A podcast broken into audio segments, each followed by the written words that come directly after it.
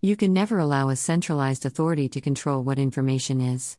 And clearly, the goal has been to use this China model of information control decided upon by some administrative state who would determine what information is, and that would then become the standard for reality.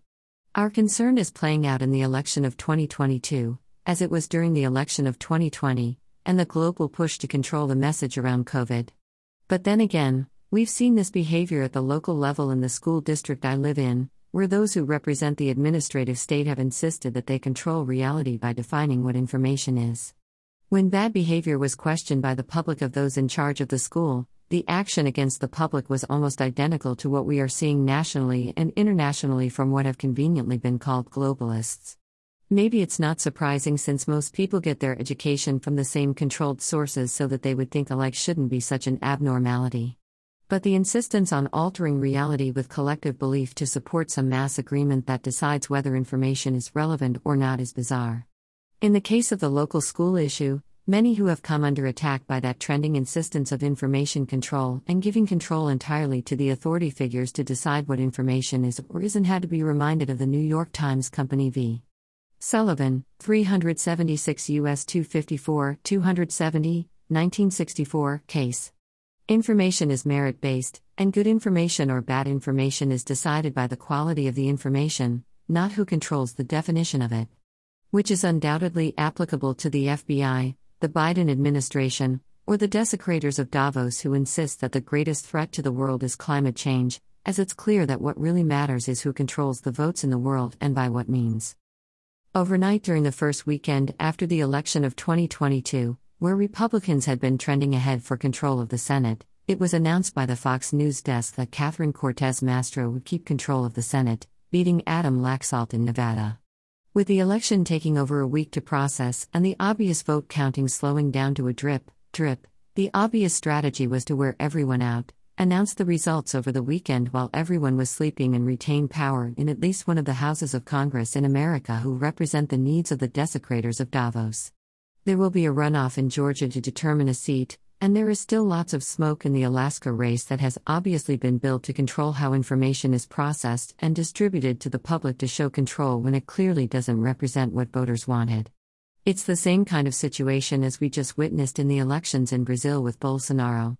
The good news is that we are not talking about the obvious. We have watched people we formerly trusted, such as leader Mitch McConnell, the Fox News team, and even the Associated Press, let us down for some goals that were not specifically American in their value.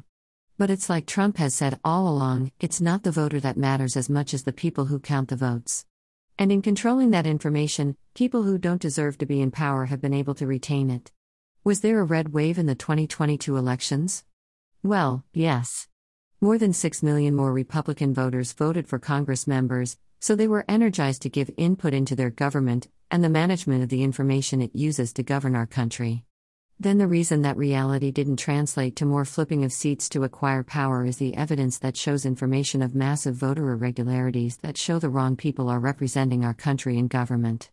But to hide that from the public, the authority figures, just like the local school system functioning from the same value systems, insist that they determine what information and value it has to the public. Anybody who doesn't follow their narrative is a domestic terrorist. Essentially, the China model. But what is to be done about this? Well, just as in the Sullivan case utilized above, we do have a constitutional means to deal with this very problem before everyone goes for the Second Amendment to attack the problem of blatant election fraud to keep the powers of government that have been selling America out in the position to decide what the definitions of information are, so that they can then control mass society even in bizarre ways that leave people shaking their heads in disgust. I would offer that the pressure of competing information to dispute falsehoods is the best way to solve all these problems. Free speech is the immeasurable remedy to all this blatant corruption.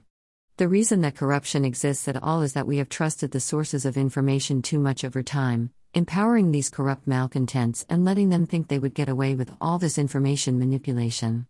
The forces in power decide what is true or not authentic based on their power needs, not on what reality decides. That has been wondrously obvious with the local issue I mentioned, and there are good lessons to learn from it that certainly apply to the mess at the national and international levels. The bad guys are in a fight to claim the definition of what information is, and they insist through force on altering your opinions of everything to enforce it in ways that serve them. So to fix that problem, we must attack them there. The way to defeat bad information is with good information, and the plan for many years now has been to gain control of the means of distributing that information, whether it was corporate media, the record industry, print media, the Associated Press, or whatever people trusted as information. The belief was that if those sources could be captured and controlled, then control over America's mass population could occur. The vile manipulators who wanted to take America down from within thought they'd have an easy time of it if only they could shut people up and control the definitions of good information from bad information. But information is what it is, good or bad, it is merit that decides its quality. And when information is competitive, people can then decide through free will what its value to society is.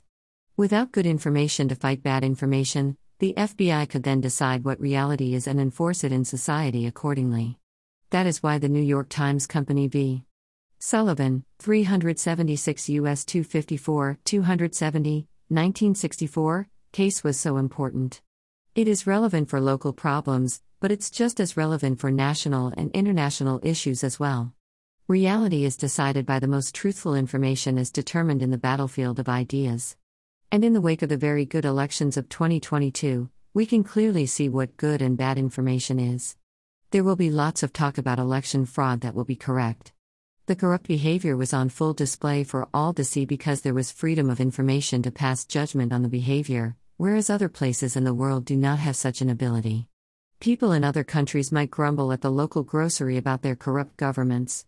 But in America, we can do so, and the authorities are not allowed to come and arrest us and put us in jail over it.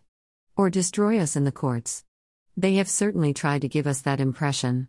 But they have not been successful. They may have stolen the 2022 election and held power cosmetically. But we learned a lot in the process, and that information will be infinitely more valuable. And a better future is on the horizon because of it. Rich Hoffman. Click to buy the Gunfighter's Guide to Business.